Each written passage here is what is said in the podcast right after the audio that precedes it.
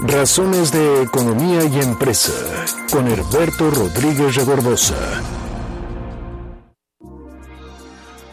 Mi querido Beto, ¿cómo estás? Buenas tardes, buen inicio de semana. Igualmente, mi querido Gerardo, lo mejor para esta semana para todos y esperemos para México. Oye, Beto, ¿qué nos tienes? ¿Qué, qué nos tienes para hoy? Bueno, es una reflexión sobre eh, un país que requiere instituciones. Eh, por supuesto que mis comentarios siempre van ligados al tema de la empresa y la economía, pero uno se pregunta, ¿qué necesita un país para recibir inversión y para crecer?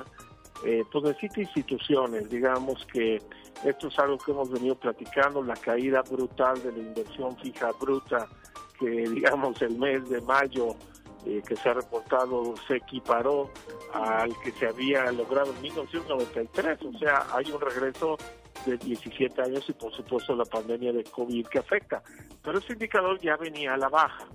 Entonces, la gran pregunta en este caso, y también para que los auditores reflexionen, es si podemos disociar o separar, vamos a decir, el crecimiento económico de la institucionalidad política. Hay países que de alguna manera, vamos a decir, lo han logrado en una forma peculiar, pero por ejemplo Italia.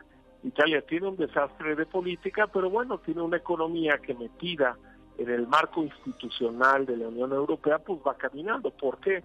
Porque hay un Banco Central Europeo, porque hay reglas, porque ah, el comercio, en fin, ya lo definen las reglas europeas, incluso el visado y muchas cosas más, ¿no? Entonces, ¿cuál es la preocupación para México? A mí me parece, y esto lo dicen un par de autores, Acemoglu y Robinson, en un libro que se llama ¿Por qué las naciones fracasan? Una de sus conclusiones, y pone casos históricos, es que cuando no se hace un país de instituciones o cuando estas instituciones terminan siendo extractivas del valor, eh, pues el país termina siendo un fracaso económico. Y yo creo que precisamente ese es el debate que estamos viviendo en estos días en México.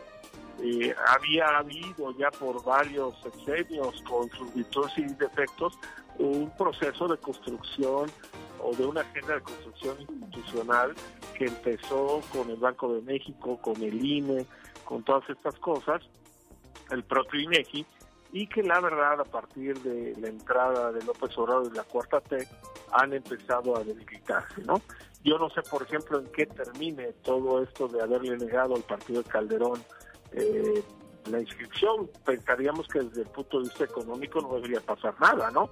Incluso hay quien dice lo mejor que puede hacer un, un, un presidente ser un buen expresidente, quedarse mutis, entender que ya vivió su tiempo y otra cosa, ¿no? Pero que en realidad la preocupación es si el INE, y vuelvo al tema institucional, actuó conforme a ley, fue una institución sólida, democrática o no. Porque si esto empieza a fallar, mi querido Gerardo, eh, difícilmente inversionistas nacionales y extranjeros le van a apostar a un país con instituciones de. Y yo creo que esa es la gran pregunta de qué va a pasar con México. No tenemos un marco europeo, tenemos un buen tratado de libre comercio y demás, pero no nos salva de este desarrollo institucional que se está provocando en estos meses y que va a tener consecuencias muchos años. Y esto creo que la sociedad tiene que preocuparse, se necesita una oposición fuerte, se necesitan equilibrios, se necesitan unas elecciones el año que entra también democráticas y representativas de la sociedad, porque si no vamos a lamentar perder estas instituciones. No, definitivamente la fortaleza de las instituciones, más allá del Estado, digamos, es, es, vital. Y decías una cosa que se me hace bien interesante, Beto, que es la participación de la sociedad. Muchas de estas instituciones que mencionabas están abiertas a la participación de la sociedad. No solamente son parte del gobierno o son extracción del gobierno, sino que la sociedad puede participar. Y ahí hay un compromiso que todos tenemos, ¿no? En el tema de lo que decías de la negación al registro, bueno, todavía en la estructura electoral en México, pues todavía le da un chance a estos partidos a los que se les negó el registro de que el Tribunal Electoral todavía pueda definir en, en un posterior momento, ¿no? Entonces, habrá que ver hasta dónde estamos fuertes, si realmente se, se decidió con base a la ley o hay ahí algún manejo político que a nadie le conviene. Así es. Coincido totalmente contigo, mi querido Gerardo.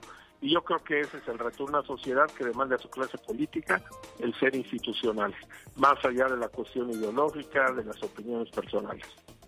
Así es. Te mando un abrazo, nos escuchamos la próxima semana. Gracias. Razones de economía y empresa. Muy interesante este tema.